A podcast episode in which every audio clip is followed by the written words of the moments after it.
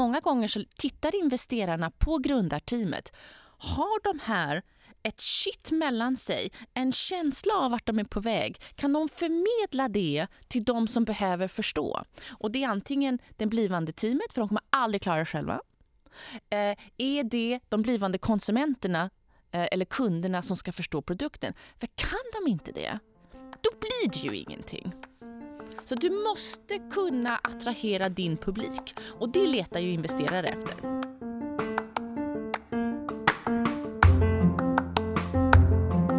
Det här är Fattig eller rik med mig Aram Mustafa och Amelia Adamo.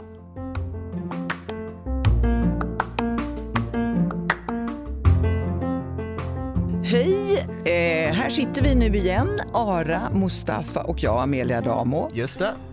Fattig eller rik heter podden och på den blir du väl rik, eller hur Ara? Förhoppningsvis. Vi har en fantastisk gäst. Hon heter Aurore Belfrage och det är en jättelång rad här på allt hon har gjort, men vi tar några stycken.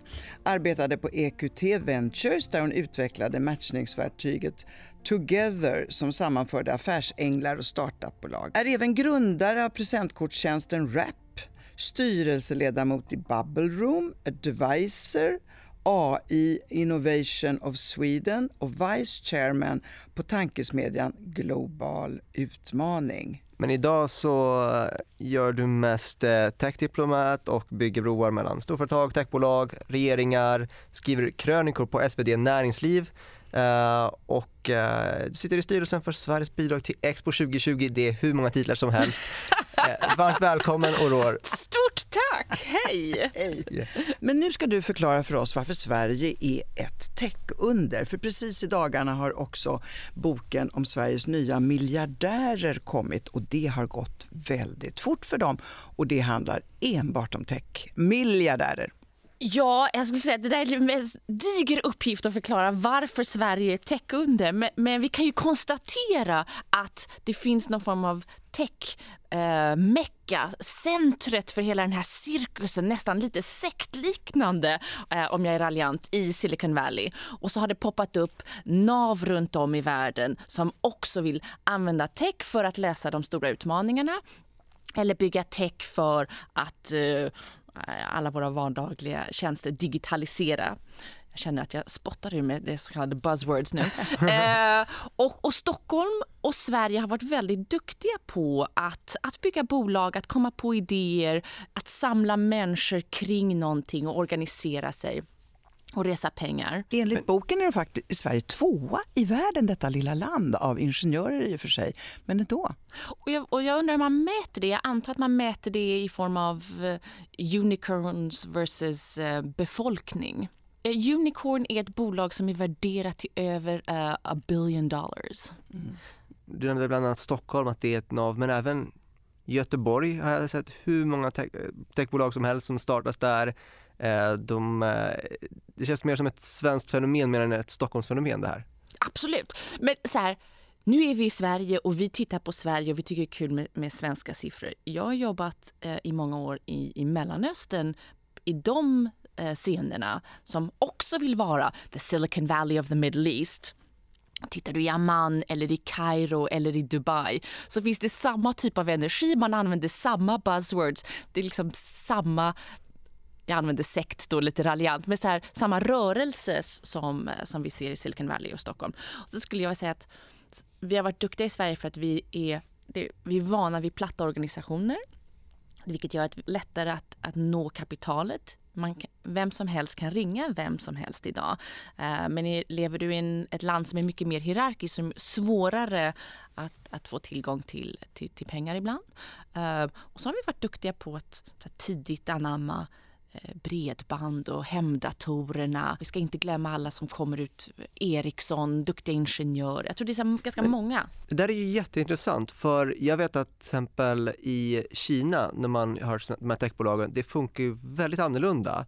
Exempelvis Tencent när de start, hade QQ som var deras MSN så att säga, alla chattade med det. I ett svenskt bolag då hade man satt alla sina resurser till QQ, vi ska fortsätta utveckla det här, men det Tencent gjorde var att de startade en konkurrerande systerorganisation, eh, eller systerbolag som hette eh, WeChat och sen en till. Tre stycken rent helägda ten, eh, Tencent-bolag som skulle konkurrera om exakt samma sak. Och så ser man vem av dem som är bäst. Och den som är bäst, den vann och det var WeChat. Och WeChat är jättestort i Kina nu. Eh, så det man egentligen gjorde var att man konkurrerade inom sin organisation eh, mot varandra. Det känns väldigt osvenskt men det har ju lyckats oerhört bra också. Alltså, jag skulle säga att de svenska exemplen som har lyckats har kanske inte varit liksom renodlade. Man pratar inte om det på det viset. Svenskar använder lite olika ord. Men inom många stora bolag, både på telekomsidan men även Schibsted som har utmanat sina egna media eh, printorganisationer med onlineorganisationer har ju också sådär funderat kring vad är nästa och eh, fått lite kritik, kannibaliserar vi på vår interna produkt, men så här, låtit det få leva och det har ju blivit eh, Blocket och Omni och Hallon och vad det nu är. Det... Men är det inte Hallon, Omni och det är olika verksamheter fortfarande? Det är inte exakt samma sorts produkt nej, nej, nej, som konkurrerar. De, det, det är det som är så fascinerande tycker jag ja. att de... Nej men det är ball. Ja, att ja. de bara ja. kan göra Hallå, så. Hallå ungdomar, nu ska vi ner i min ficka backa. Nu måste vi flytta ner oss från den här makrotekniska nivån. Mm. De här entreprenörerna, om det, är, om det är några entreprenörer nu som lyssnar och som känner att jag vill också bli så här rik. Är, är det eh, bara hårt arbete, en unik idé? Ska de vara beredda åt att lägga allt annat åt sidan. För om man läser den här boken så känner man lite grann but get a life. Men samtidigt så mm. vet jag att deras life är jobbet. Ja, alltså jag, jag, kan ju inte inte kommentera på om du vill gå och bli så rik. Oh, eh, Lite mig... rikare kanske än min månadslön skulle vara bra. som säga... entreprenör. Och då måste jag satsa 120 timmar. Då. Ja, och eh, om vi pratar liksom, eh, månadspeng mm. så skulle, eh, ska man räkna med att den går ner ganska kraftigt i, i många års tid eh, innan du då eventuellt kan, kan casha hem på någonting. Men som motivation för att bygga bolag kan jag säga att att det inte fungerar. Jag har sett ganska mycket entreprenörer där man anar det första lagret av motivation är att bli förmögen. Och det håller inte. För att du, du håller inte med mig säger jag. Men, men jag det, det, Ara vill bli förmögen. Han är, är på god väg. Han är på god väg. Men det är så svårt att bygga bolag. Och du måste drivas av en, ett genuint intresse för att lösa det problemet du försöker lösa.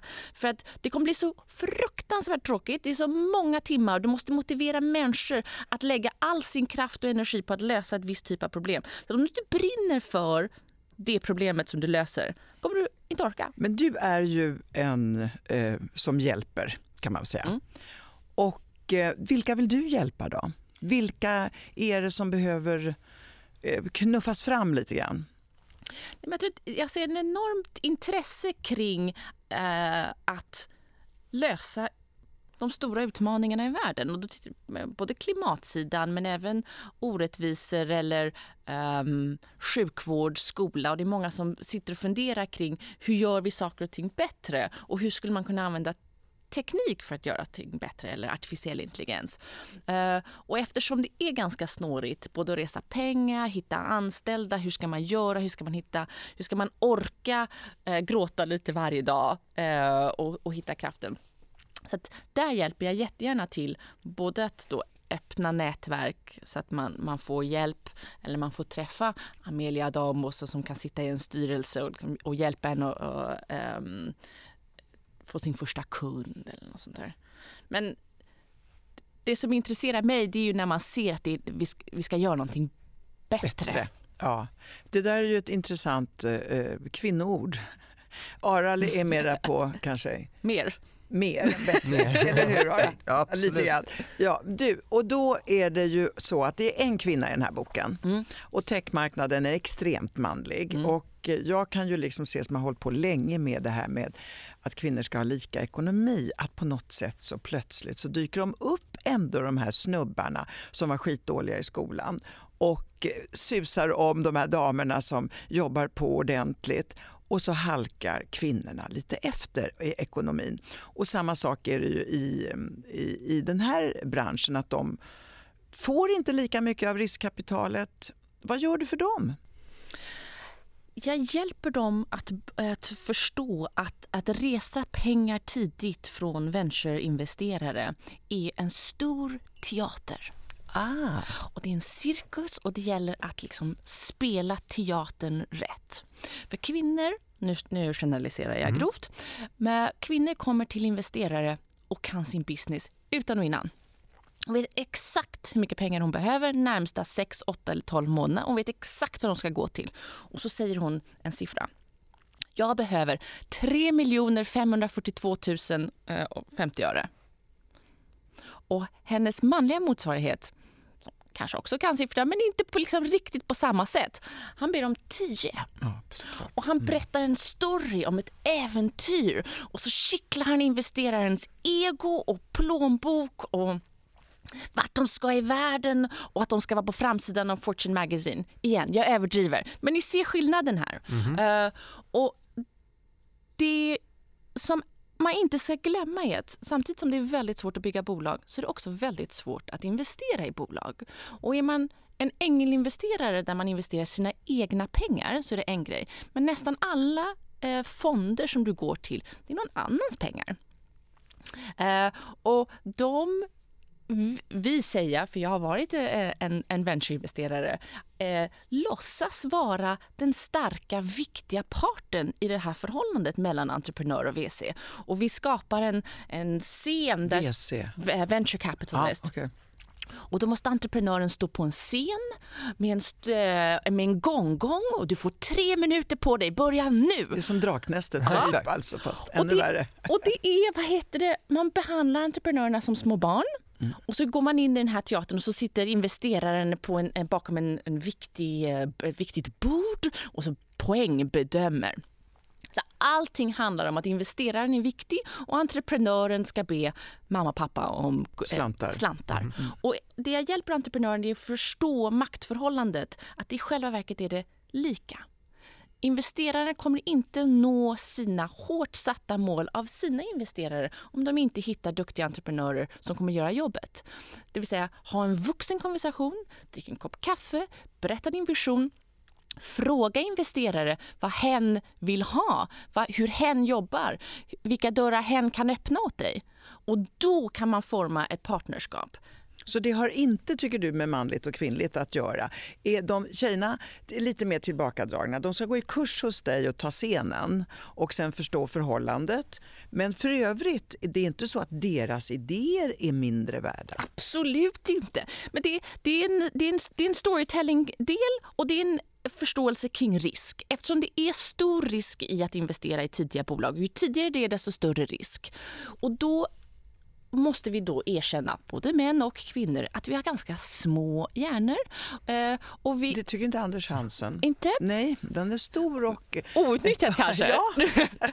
I våra stora outnyttjade hjärnor så letar vi efter sånt som vi förstår. Och den manliga investeraren letar kanske efter en manlig entreprenör för att de förstår varandra och det sänker medve- eller tron om hur risken ser ut. Och Det här är liksom så hjärnor fungerar, tror jag. Och Tittar man på kvinnliga investerare de drömmer inte om att investera i en cowboyesk, eh, hittepå, eh, förstorade siffror-entreprenör. För det känner hon inte igen. Men nu råkar det vara att eftersom min åsikt, eftersom jag är kvinna, är ju politiskt korrekt just nu eftersom vi ska hjälpa kvinnor att hitta kapital så får jag ha min bias i att jag hellre vill investera i eh, seriösa kvinnor som kan sina siffror. Men det är ju samma lilla hjärna jag har som letar efter det som jag förstår. Jag tror på fler kvinnliga investerare. Det tror jag kommer skapa eh, en bättre balans. Om hon är kortklippt och inte har örhängen, går det fortare då? Nej, visar statistiken.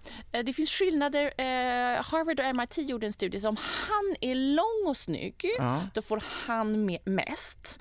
Är han kort och ful så får han ganska mycket. Och ehm, eh, henne spelar det ingen roll om hon är lång eller kort eller vacker eller ful. Hon får minst och I ganska, alla fall. I alla fall. Man kan inte charma till några slantar där alltså? Inte enligt Harvard och MITs studie, men han kan skärma till om han är lång och vacker. Okej. Jag blir alldeles mållös. Ja. Ja, det, det, är enda, det, det som är lite tröstande i den här eh, miljardärboken för oss som inte är miljardärer, det är att de verkar ju inte må bra. Hur är det i techbranschen? Nej, men, eh, och det är ju ganska mycket studier nu som visar på att det finns en enorm ohälsa för att använda eh, ett, ett modernt ord eh, där folk, det är depression, folk mår inte så bra ehm, och man det finns en kult av hur man jobbar och hur många timmar man spenderar eh, och en okunskap i vad det betyder för eh, det, det mänskliga psyket. Ja, man tar- 120 timmar verkar vara inte helt onormalt. Eh, Men också, jag, jag Eller är det ganska- myter tror du? Det är lite myt, men det är också det är också det som det är några så här fysiska attribut kring framgång. Men, men då kan vi ju konstatera att det är säkert härligt att vara miljardär men det är så mycket pengar så man vet inte vad man ska göra med dem. Så man hoppas att de gör som norrsken, man ändå gör någonting bra utav alla de pengar man har tjänat. Och Niklas historia är ju, är ju väldigt talande när han pratar om just så här varför har jag fått de här pengarna? Och sen den liten ångesten som kommer ur hur ett lotteri eh, och, det har ju gått väldigt bra och de har jobbat hårt. Men det finns ju en, en annan diskussion här som är hur mycket ska man ha för att må bra? Och ehm, Det är ganska lågt, det har man ju konstaterat flera gånger. Att man kommer upp till någon slags eh, 60 000 i månaden nivå och sen är man rätt nöjda, inte du Ara, men, eh, och, och inte jag heller en gång i tiden. Eh, jag vill också mer. Men insatserna de gör, det skulle jag ju, då måste man ju vara driv, då måste man vara besatt. Och det är de säkert, annars skulle de inte göra på det här sättet. Eh, om vi fortsätter lite med eh, den kvinnliga representationen i det här för att det inte eh, ska bli för dystert. Dra en lans nu. Ja, som jag ser världen så finns det enorma utmaningar. Eh, vi står inför en klimatkris, vi står för eh, hållbarhetsutmaningar, eh, inequality. Det finns så mycket som måste lösas och som jag ser det så krävs det en ny typ av ledarskap i det här. Och eh, jag skulle väl jag tror inte att det är så kontroversiellt att säga att det ledarskapet vi har haft och den paradigm vi har haft som kanske handlar just om att bli rik och miljardär eh, har, har satt oss i, i eh, den här eh, skiten, rent ut sagt, kring hur vi har utnyttjat planeten för, eh, för vinnings skull. Eh, och i det så tror jag det finns en enorm möjlighet för, för kvinnliga entreprenörer och kvinnligt ledarskap att ta oss in i nästa era där vi är eh, mer inkluderande, mer empatiska. Vi löser de riktiga problemen, men det handlar inte om att mm, samla mest på hög. Eh, du, man blir ju väldigt nyfiken på din egen resa. Kan du eh, berätta lite? Nej, men jag, eh, bakgrunden är egentligen att jag fick chansen att vara eh, skrothandlare. Så att jag var eh, vd för skrotgårdar i både i, i Tjeckien och i eh, Italien och återvann tv, kylskåp, eh, mobiltelefoner. Där jag lärde mig jättemycket. Och sen så har resan gått eh, kringlig krokvägar och byggt bolag. Och bland annat då Rap som du nämnde så var jag medgrundare till, till det och lärde mig det som vi pratar om idag. Uh, att ta en idé, hitta en marknad, resa kapital, bygga team, uh, fundera på uh, varför vi finns, vad vi ska göra, hur vi ska kittla kunder. Och det finns en enorm mängd dråpliga historier kring detta att bygga bolag och hur svårt det är. För det finns så mycket misstag man kan göra och jag antar att liksom, det är en del av resan att göra alla de här misstag. Eh, och jag använde det som material sen så jag gjorde en, en show runt om i mellanrösten där jag skojade om eh, det jag kallade för the bullshit of startups. Hur svårt det är att, att bygga bolag. Eh, just för att när man läser den här boken om Sveriges nya miljardärer så får man känslan av att om man bara lägger ner 120 eh, timmar i veckan så blir man rik och att liksom, då, då är alla nöjda och glada. Så man, man bör ha en idé också. Man bör ha en idé, och man bör ha ett driv, och man måste hitta människor och så måste man göra en massa fel. Eh, och vi gjorde enormt mycket fel, både i hur vi, hur vi reste pengarna, vad vi trodde att vi skulle använda kapitalet till. Jag satt med ett litet team igår som är i startgroparna för att bygga bolag och jag sa just det att eh, anledningen varför ni kanske inte lyckas kommer hänga på två grejer. Ni som grundarteam kommer ha olika visioner om bolaget. Ni har en olika syn på era babys som ni har byggt och det kommer leda till konflikt som sen kommer att eh, trickle down i hela organisationen. Eh, en kanske vill bygga ett eh, globalt konglomerat och den andra vill bygga en liten business som tjänar bra med pengar för att sen kunna eh, ta hand om sina barn. Och de olika visionerna kommer leda till, till konflikt. Och det andra är statistiskt. När man får sin första stora investerarpeng, det är då de flesta misslyckas. För då någonting gör att man andas ut ett litet ögonblick och man går till, hem till sin man eller till sin fru och tar en liten semester och vilar lite och där i tappar bolaget lite av sin momentum. För att det krävs ofta de här 120 timmarna och nu säger jag inte att man ska göra 120 timmar, men det krävs liksom en, en hel insats. Min, äh, ingen semester alls då menar du? Ingen kysstid? Ingen, inget... inget uh... Inga smekpauser? Inga smekpauser. Jag tycker man ska absolut ha smekpauser. Men jag tror att man måste inse att man kan inte göra det här 9 till 5. Men då skulle man ju kunna säga som investerare, skulle det vara ett tips då att man eh, när man går in i en förhandling och ska göra en investering, att man säger att amen, säg att förhandlingen landar i eh, runt, vi, vi får 40% av bolaget för den här investeringen och så kanske man säger okej, okay, vi gör så här istället. Eh, vi tar 50% av bolaget men eh, inom, får jag tillbaka pengarna inom två år så går jag ner i, till 30% Så att man, man ger ett, en motivationsfaktor till att saker och ting ska hända här och nu till de här eh, entreprenörerna. Är det ett bättre sätt att komma runt det här problemet med att första investeringen blir pengar som man eh, som gör att man blir lite lat eller man hamnar, hamnar lite på latsidan, att man tar det lite lugnt, att man andas ut? Ja, man kan säkert prova och det finns massa olika sätt som inte är provade ännu kring motivation. Men jag tror poängen vad man ska komma ihåg är det som jag sa från början, att det är inte uh, pengar som drivkraft är överskattad. Och det är många studier som visar att om vi vill att våra anställda ska lösa komplexa problem och om vi motiverar med pengar så stängs deras kreativitet av. Det är oerhört spännande att se. Så är det lösa rutinmässiga problem, så om man ger en stor belöning så löses den snabbast. Men de komplexa kreativa utmaningarna på något sätt, och fråga mig inte varför, och vi kanske frågar Anders Hansen varför, mm. eh, eh, så visar studierna att eh, vi blir mindre kreativa om moroten framför oss är pengar. Du, man måste ju fråga dig då som kan så mycket, har du blivit rik? Nej. Nej, men vad har du gjort för fel då? då? ja, men det beror, du, du menar monetärt rik? Ja, det Aha. menar jag förstås. Jag är ju i det hur fallet. kul som helst. Ja, men du Så verkar ju rolig och lite mer njutarmänniska. Mm. Så, och det, då blir man inte rik, är det så? Jag vet inte. Eh, det, det tycker jag är en bra fråga. Nej, jag har nog haft... Jag har inte optimerat för, för pengar. Och jag har heller ingen plan med mitt liv. Eh, jag är... Lycklig, är det en plan? Ja. ja, men den är så diffus. Ja. Så här, jag vet inte, jag har ingen plan, jag ska bli en sån där. Eller, eh, och när vi pratade tidigare om, jag är ekonom från eh, Handelshögskolan i Stockholm.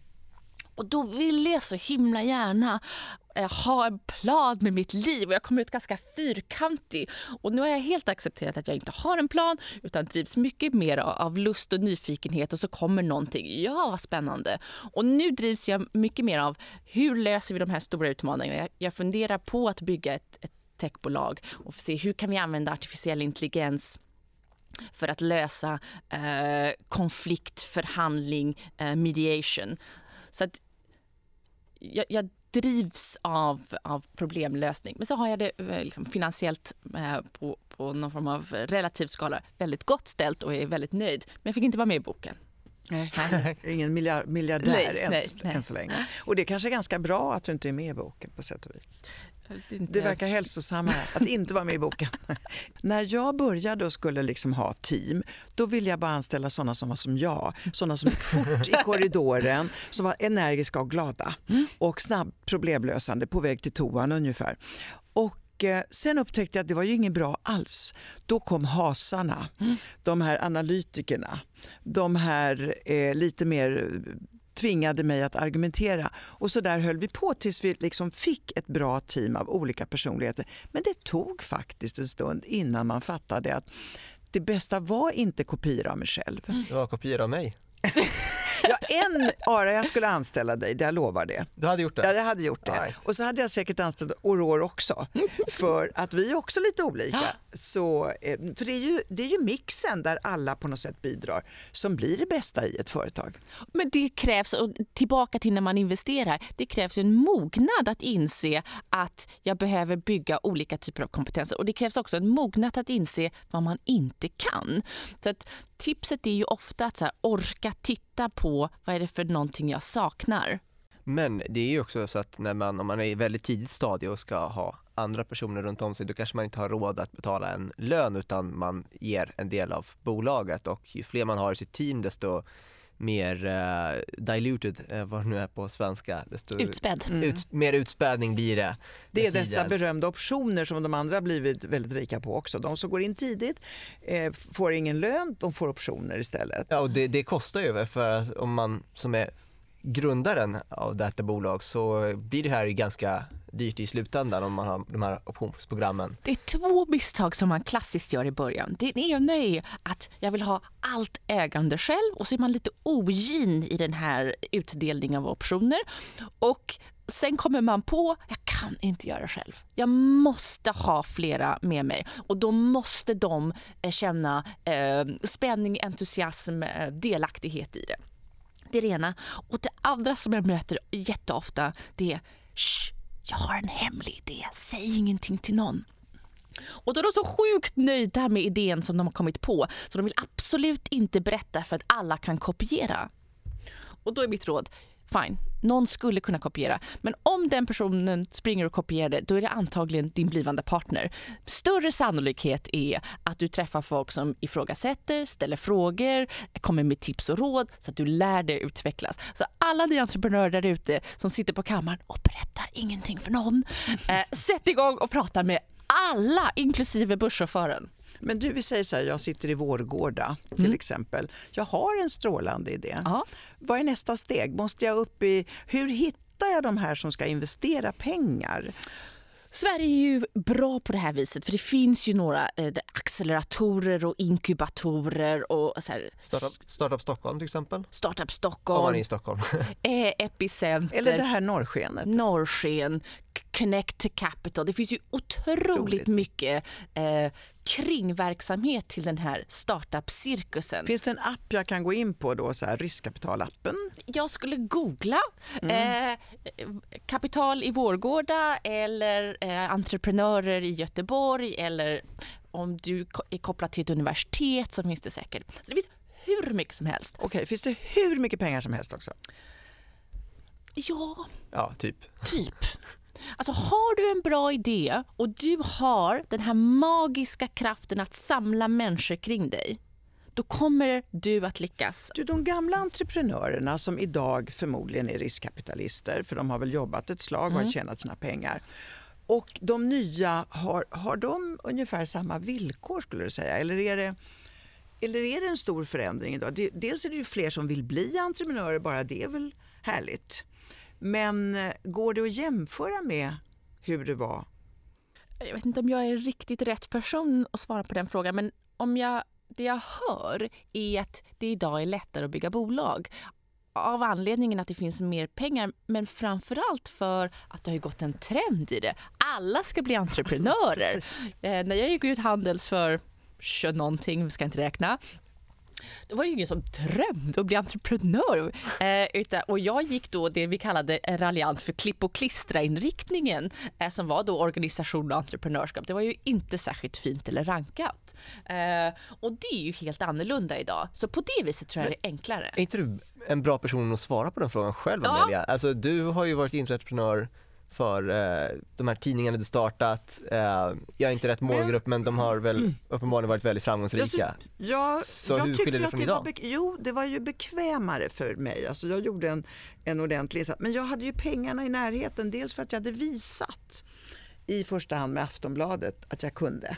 Och när jag då äskade slantar för att göra Amelia, då hade jag ett litet cred. Jag hade inte ett sånt där jättemotstånd. Plus att de fanns ju i min närhet och de miljoner som jag behövde eh, ville man satsa då. Så att jag tycker inte att jag kan jämföra mig riktigt med två tomma händer och ingenting annat än en examen och en idé. Det är liksom lite Fast du olika. äskade. Ja, Och då berättade du historien om vad du tänkte absolut. bygga och varför det skulle synopsis. Ja, då, jag gjorde precis så där. Och, ehm, ehm, men de kunde ju inte garanterat veta. Men å andra sidan, de, de måste ju riska. nej. Ja. De kunde säga nej. Mm. De kunde riska. Så risktagandet, det tror jag kanske är lika Mm. oavsett eh, generationer eller ålder. Något sånt där. Jag fick bara en känsla av att eh, det går så mycket fortare idag. Och jag vet, det är ju både på gott och ont. Eh, konkurrensen är global idag. När jag gjorde Amelia eller Aftonbladets söndagsbilaga då tävlade jag i första hand med Expressen. Eh, Och Amelia tävlade jag på i lokal, om, lokal, lokala Sverige och Norge kanske. Och lite, ja Skandinavien säger vi. Nu så är det ju hela världen som tävlar med min idé. Det tycker jag känns svårare. Ja, och, och, men det tycker jag egentligen inte har slagit igenom ordentligt. Jag tittar, jag, för, för Equity Ventures så byggde jag en matchmaking-plattform mellan tidiga pengar och tidiga bolag i Europa bara. Och det som var slående var att ängelinvesterare, tidiga investerare i Barcelona eller München eller Amsterdam eller Stockholm ett hade ingen koll på varandra och två tittade på likadana case. Det vill säga, satt det någon i Stockholm som ville lösa eh, någonting inom e-hälsa eller då kan du vara helt säker på att det fanns en ett liknande team runt om i alla städer i Europa, för att inte tala om någon annanstans i världen. Men det var ingen som, det är ingen som bryr sig om det egentligen. Så att det är sant. Men jag tror inte riktigt att det påverkar ännu. Men det Men du, måste nu måste vi bara ta Ja. det här magiska ordet skal, för Ja. det förstod jag så småningom. Ara har sagt men man måste kunna skala upp och man skulle Jag har inte riktigt fattat vad det är. För mig har skal varit typ man skalar en apelsin. Men i det här fallet är ju det som gör att de här miljardärerna blev så rika. Just det. Ja. det är, Och när du tittar på bolag, tittar du då att de är skalbara? Sen får ni förklara vad skalbar är. Ja, är svaret. Ja. Eh, och, och, och skalbar är, kan betyda lite olika saker men framförallt betyder det då att din idé och ditt lilla kärnteam har hittat någonting som eh, kan multipliceras på många marknader utan att, att eh, organisationen nödvändigtvis måste växa i lika stor eh, skala. Det vill säga om du är ett Facebook eller ett Spotify så kan du sälja den produkten världen över. Och, ehm, Ja, men stora fasta kostnader eh, men eh, väldigt, väldigt små rörliga kostnader. Så att Då får jag ta de- ett gammalt exempel från Kör. min värld och fråga om det är skal. Eh, Den mest lönsamma av Bonniers tidning, tidskrifter var Illustrerad vetenskap.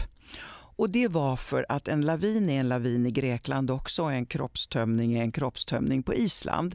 Man kunde alltså ta samma material och översätta den till tio olika språk och det gjorde att Ja. Illustrerad vetenskap blev så lönsam.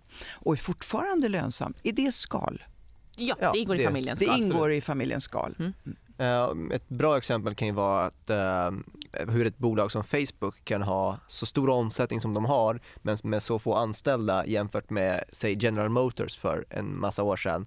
För att General Motors, om de skulle tillverka en miljon bilar eller två miljoner bilar, ska de liksom dubbla det så måste de ju anställa fler personer och bygga nya fabriker. Det kan inte, de kan inte liksom med samma personer De bygga kan dubbelt så många ha bilar. AI-intelligenta robotar. Det kan de, men de måste fortfarande köpa in materialet. Mm. De måste fortfarande köpa in materialet. Det är, det, det är en stor del som är, rörliga kostnaden är väldigt, väldigt stor. Så det är ju inte så lätt att bara eh, bygga fler och fler bilar utan att kostnaderna också rusar i samma takt. Men Facebook, alltså de har ju serverhallar, personer som jobbar eh, inom eh, software, men annars så är det inte så många fler som behövs för att ha en miljard, två miljarder besökare. Ehm, Och skulle de dubbla sina antal besökare, det kommer inte bli så mycket dyrare för Facebook, men intäkterna kommer dubblas. Så att det är skalet. Exakt, skalbart. Där Skalbart. intäkterna kan öka i högre takt än dina kostnader. Du, många av de här i boken är ju nördar. De kommer ju upp från källaren med någon mössa och kan nästan inte prata eh, och blyga. Och, Är det det? Ja, en del av dem. Jag ska inte säga alla. Jag tillhör så att säga kvällstidningsmänniskorna. Vi, vi tar i. Eh, Men väldigt många är, har ju ett nördbeteende. Jag skulle inte säga att de var sociala och jag skulle inte säga att de var karismatiska heller. Eh, kanske idén gör dem lite karismatisk. Så behöver man ha en sån stark social kompetens som du beskriver här? Min erfarenhet är att du måste kunna berätta historien om vart ni är på väg. Och berätta den på ett sätt som eh, får folk att hoppa från sitt eh, företag, sitt jobb eh, utan lön för att bidra. Och det behöver inte vara liksom, bombastiskt, karismatiskt i någon form av traditionell bemärkelse. Men din potentiella så de ska vara- åhörare ska, De förstå. vara- de ska hitta någon av alla det här som ni radade upp och sedan så ska de träna på att bli någon slags storytellers. Eller så kan man göra en kombination, att man är, om man är en nörd som Steve Wozniak var så kan man ha en Steve Jobs bredvid sig som, eh, eller vice versa. Så har man Steve Jobs som en visionär och berättar för investerare och så har man den så kallade nörden som sitter och Ja. gör Men det, det är lätt att vara raljant och säga va, ja, man måste vara karismatisk för annars får man inte pengarna. Och hur, hur så orättvist? Och det, det är en del av det hela. Men lika viktigt är just att attrahera människorna. Så att många gånger så tittar investerarna på grundarteamet. Har de här ett shit mellan sig, en känsla av vart de är på väg, kan de förmedla det till de som behöver förstå? Och det är antingen det blivande teamet, för de kommer aldrig klara det själva. Eh, är det de blivande konsumenterna eller kunderna som ska förstå produkten? För kan de inte det, då blir det ju ingenting. Så du måste kunna attrahera din publik och det letar ju investerare efter. Ska du sätta kärlek på hold under den här perioden? Är det, för du sa förut att man måste jobba mycket. Jag har jobbat mycket men jag tyckte jag hann med eh, i alla fall barn och en liten släng man också. Men väldigt mycket jobb. Men jag hann nog med ett liv. Ja. Och, och där tror jag, apropå att känna sig själv, var får du din energi ifrån för att göra din grej? Eh, Och det får du ta ansvar för. att Du behöver eh, pizza varje dag eller kyssas varje dag. Och så får du se till att du skaffar det för att... eh, och så får man hitta sin modell. Kyssar verkar mer hälsosamt i alla Ja, fall. det och går tycker jag också. fortare tror jag än mums. Pizzan. en pizza! Tack så hemskt mycket. Tack för att du var här. Du har lyssnat på EFN-podden Fattig eller rik, del 1 om varför Sverige är ett techunder. Nästa vecka kommer del 2 och vi kommer fördjupa oss i framtidsspaningar kring techbranschen och ny teknik som AI med vår gäst Aurore Belfrage.